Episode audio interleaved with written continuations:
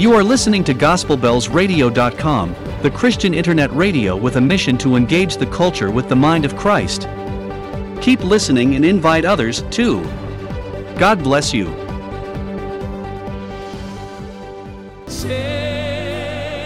And we have with us, being a Friday, our dear friend and brother, Dr. Adegwege Ogunwale. Good morning, Doc. How are you doing today? I'm doing great. How are you? I'm well. I'm well to thank you so very much for joining us. Thank you for the opportunity. Hallelujah. Hallelujah. And today, today we are discussing the, the Dr. Ibu Ogunwale will lead us in addressing this question, not submitted by any of our listeners, but the question from us here in the studio, but a question that is relevant to our world today. The question is this Is the physical death and bodily resurrection of Jesus Christ essential for salvation? There are many people out there, we read um, from so called enlightened minds in the society, in the culture, saying, well, I love Jesus Christ. I love what he stands for and his teachings, but most times I find it difficult to accept all the outlandish things in the Bible, like his bodily resurrection and that he was put to death for real. Um, could we remove some of these things and then still ac- accept him as Savior? And that's the question, Doc. Thank you very much Thank God. for the question this morning. There are two critical components that we must address our minds to. Mm-hmm. The first is Did he have to die Mm-hmm. on a cruel Roman cross? Mm-hmm. And did he have to resurrect? Yes. Such that we need to understand the basis for these two critical events. Yes. And when I talk about resurrection, I speak of it in the bodily form. So it's not a representation of the newness of life Mm-hmm. of the Savior, but that the Savior arose from the state of death Yes. in bodily form to depict for those who believe something of great significance. So we shall start today from the premise that you have created that we are looking at souls, enlightened minds Mm. who truly, truly wish to believe. Mm-hmm. Now, whether they wish to be saved is a whole new matter. That's true. And the challenge of believing without a focus on salvation is that even demons Hmm. Do believe. Do believe. True. So True. it is not of critical essence that a man fancies himself as a believer. It is more important that a man runs out of Sodom and Gomorrah Mm. seeking a true salvation. Until a human being comes to that critical need for salvation, I dare submit that believing is another fanciful expression Mm-hmm. of the expansivity of the human mind. So I shall attempt to look at human beings who truly, truly wish to be saved. If you are there willing to be saved, if I am here desirous of salvation, Mm-hmm.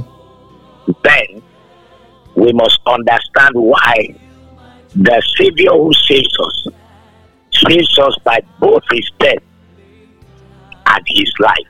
Oh yes. So let us start with the need for death.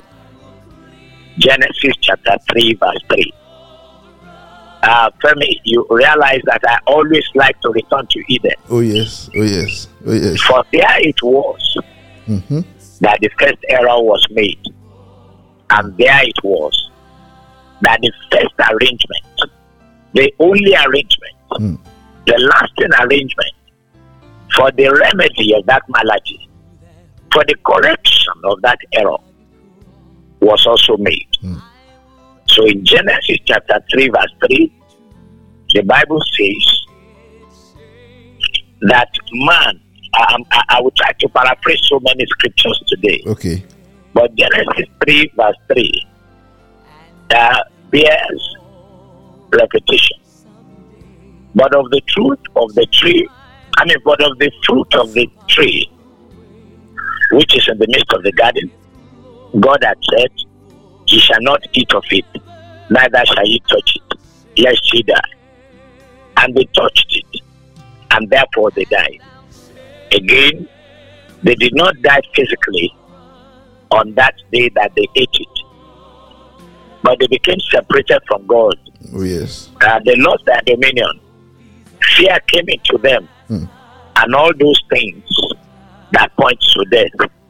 And of course, a time bomb became released into their bodies, and their bodies became committed to corruption in degrees. Hmm.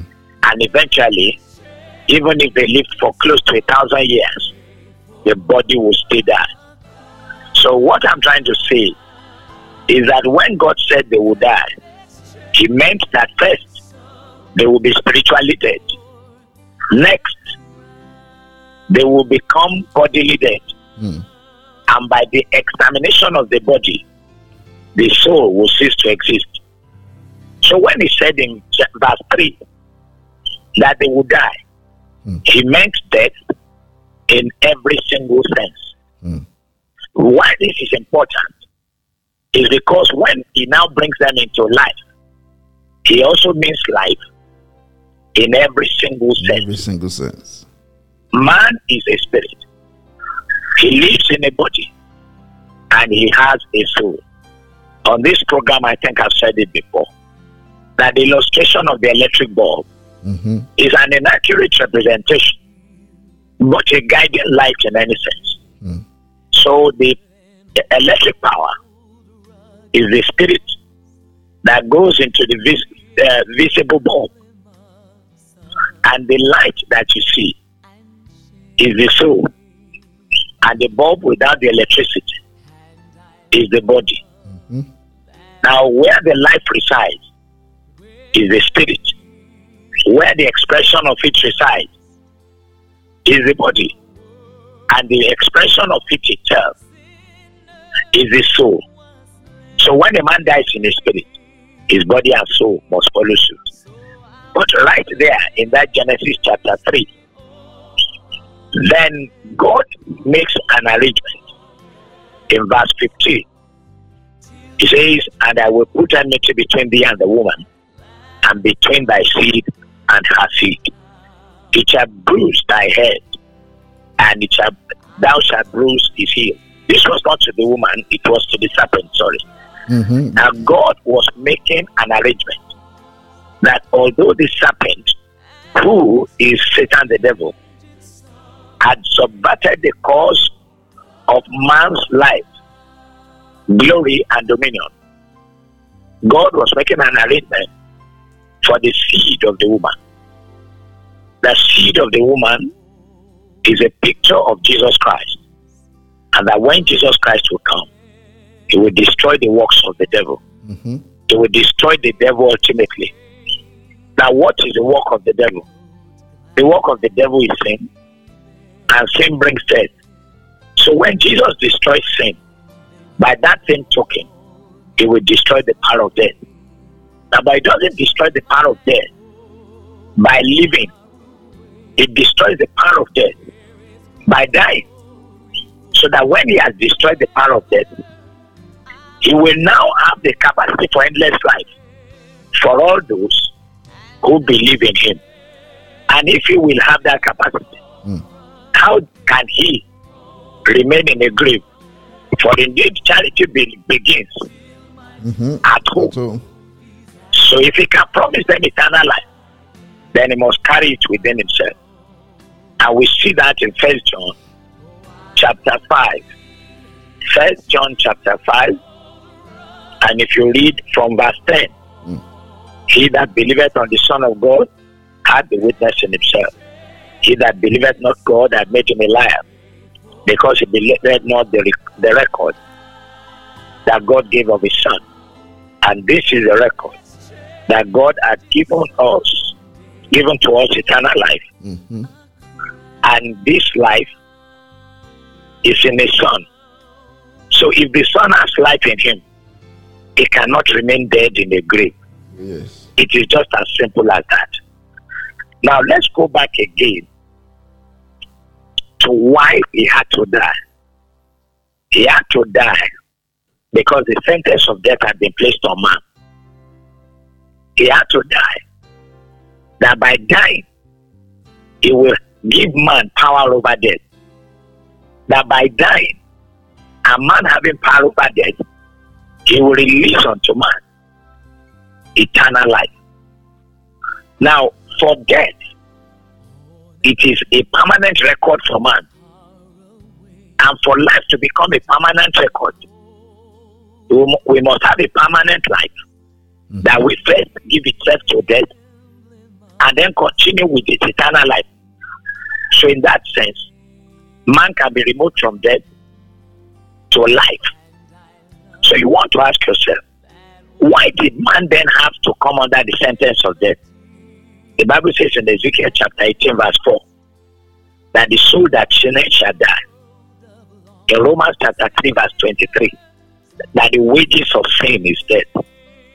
And in that Genesis, Genesis 3, verse 3, we see that the day they ran into an anti God mode mm-hmm. of the knowledge of good and evil, they backed the verdict of death. Now, so this dying race now began to multiply. Genesis chapter 5, verse 1 to verse 3. So that became a new breed. And this new breed was only fit for destruction. Why? God saw in Genesis chapter 6 that men began to multiply. But they were not the correct kind of men. They were sinful men, like you and I, mm-hmm. before we came to know the Lord. Mm-hmm. They were wretched men who needed a savior. So God decided at that time that the only salvation they could get was that He should erase them from the face of the earth. Mm-hmm. Genesis 6, verse 3, then verses 5 through 7. So the first destruction of the human race came about. But even in that destruction, you will realize that Noah found grace. Can you, can you see the, the, the logic of grace there? Yeah, exactly. That there will be death to erase hmm. that which is not of God. But that there will be life to preserve for God a remnant depicting a new beginning. So it is not new that death must give way to life. It is not new that Jesus was to die and yet was to live forevermore. So it should not be in doubt that he rose physically and bodily because that is the very essence of salvation. Now, in Deuteronomy chapter 21, mm-hmm. we see a very powerful symbolism of a rebellious son. And God was telling the Jews that when you have a rebellious son, no matter how much you persuade him, correct him, reprimand him, that that rebellious son cannot yield. And it was a symbolism for the human life that is without God, a human life that is completely wretched. I hope you are still listening to me. Absolutely. Yes, a human life that is without God, mm-hmm. a human life which is the life of self, mm. a life of self will, a life of self dependence. I mean, according to Derek Prince, in his powerful book, The Rules of Engagement, he states very clearly, and I agree entirely, that the greatest problem of man is self determination, mm, mm. is independence. And this is the picture of the rebellious son.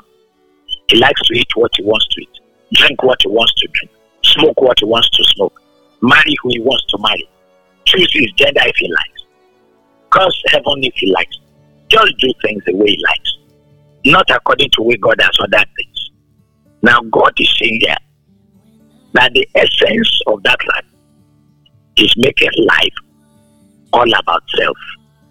And God said, No, that is offensive to him. The Bible says in First Corinthians 1 29 that no flesh may glory in his presence. He does not want flesh or self life to glory in his presence. So in that Deuteronomy 21, mm. verses 18 through 23, he prescribes that that sort of rebellious life must be ended mm. by death. But that not only should that life die, that it should be hung on a tree. Mm. Hung on a tree to show that it had been fully ended and that it's a picture of the life that must not be lived. Mm-hmm. And that after it had been hung on a tree, on that same day, should be buried away from sight. That was exactly the basis for the sufferings and the crucifixion of Christ. Yes. That as the one who became our sacrifice, he was to die in our place as a rebellious son. So that when he had died and had been buried from sight, rebellion would have ended. Hmm. But that was all Deuteronomy could provide.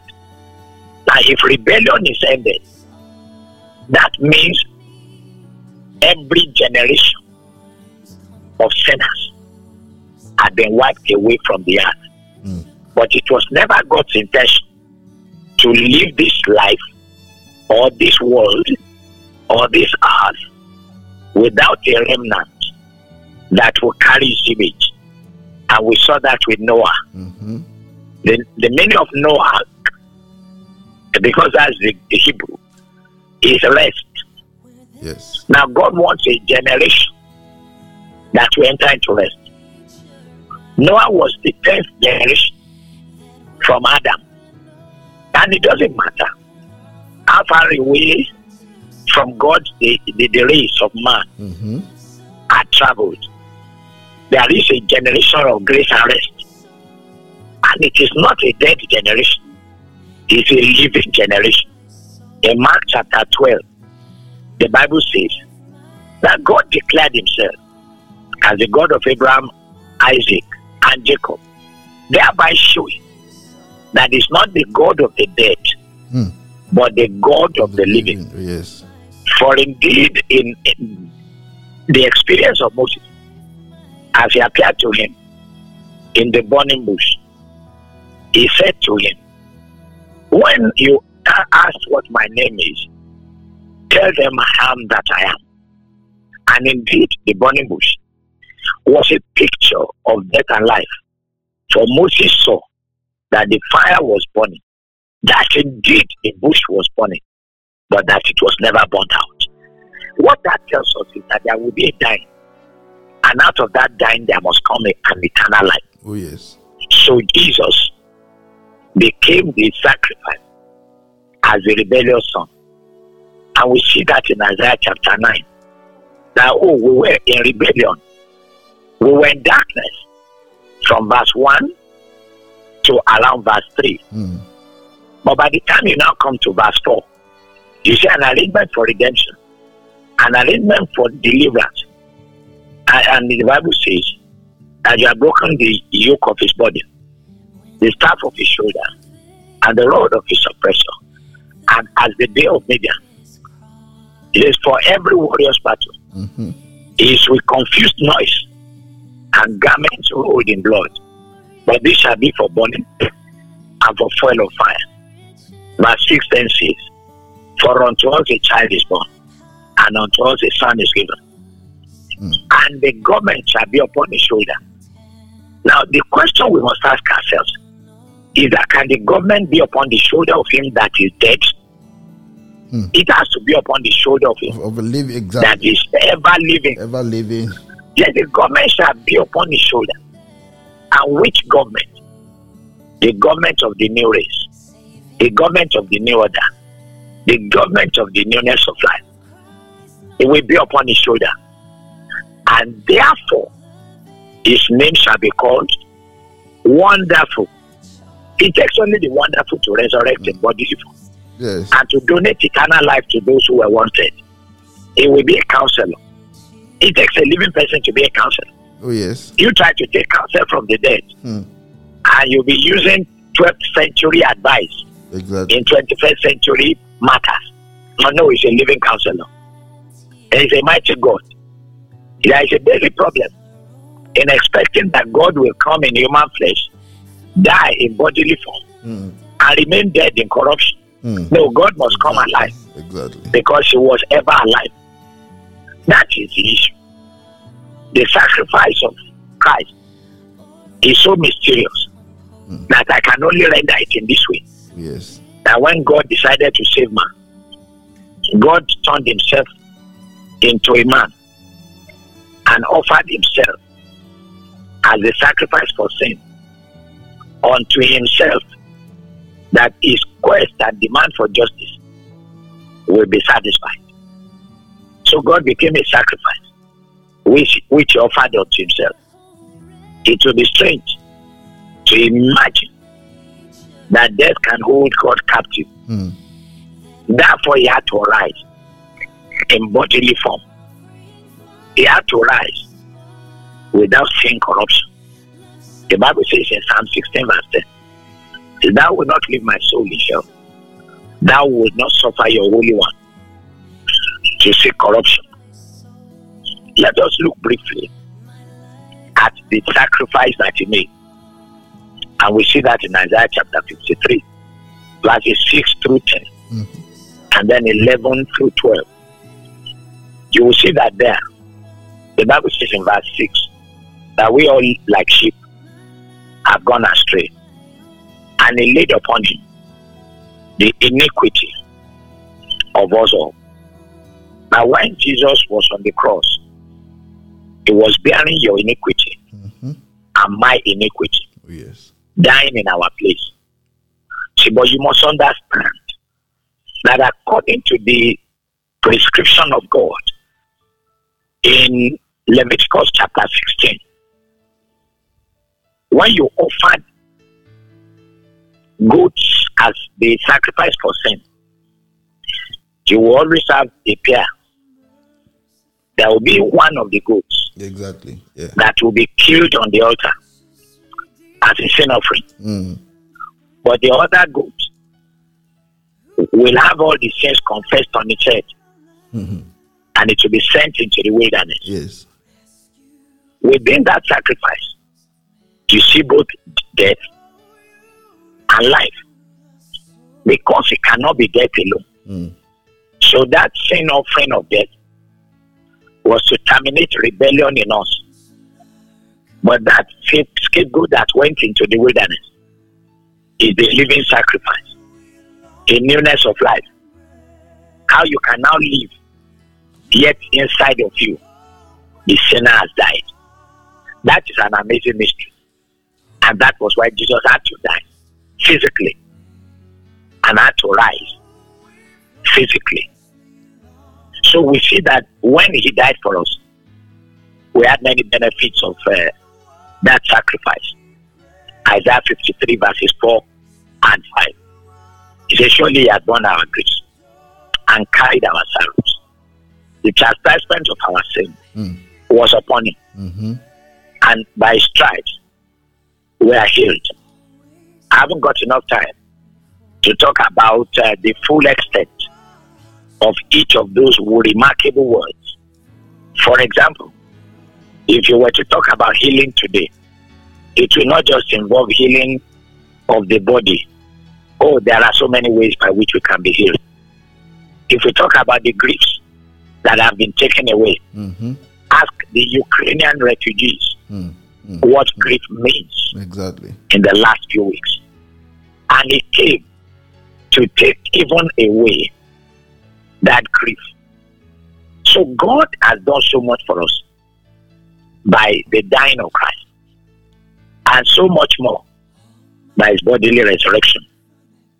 So let us look at a few reasons why he must be alive even after dying for sin. First Corinthians chapter 15, verses 45 through 50 tell us that the first Adam was made a living soul. But this last Adam is a life giving spirit. Now, when he is a life giving spirit, the Bible refers to him as the last Adam Mm-hmm. and refers to him in verse 47 as the second man. So, as the first man could reproduce a brood of sinners, and the second man, not the last man, the second man Mm-hmm. can reproduce a team, a family, a generation of saints. Number two, John 3.16 says, For God so loved the world that he gave his only begotten son, Mm-hmm. But what's up? that, that whosoever believeth on him should not perish, but have everlasting life. Now, what the Bible means by should not perish is that he must first perish, that he may not perish. That is, the self life in him must be submitted to the cross, so that when the self has perished, eternal life will take its place and he will no longer perish. Now, if the one who gives him eternal life is himself not eternal, then that new believer is of all of all men most miserable. In Romans chapter 5, verse 10, the Bible says we have justification by faith. Mm-hmm. How much more shall we have salvation by his life? So the two must coexist. In Romans chapter 6, verse 3 to verse 4, he says that when we are buried with him in death, in baptism, and as we come out of that water, we are raised with him into a newness of life. Mm. Don't forget what I said. In Genesis chapter 6, he needed to terminate the self life, but he needed to preserve a generation of rest. That was what Noah stood for. Noah stood for grace, Mm-hmm. a generation that can say no to ungodliness, but yes to sobriety, righteousness, and godliness. So, can you see that in this text, life comes out of it? And that was why it came out of a tomb as a living out from the dead. The power of eternal life resides in the Lord Jesus. And he had to arise because in Hebrews 7 23 to 25 says his priesthood is different. He ever lives to make to make intercession for us. For us, yes. First John chapter 2, 1 to 2. He is a living advocate.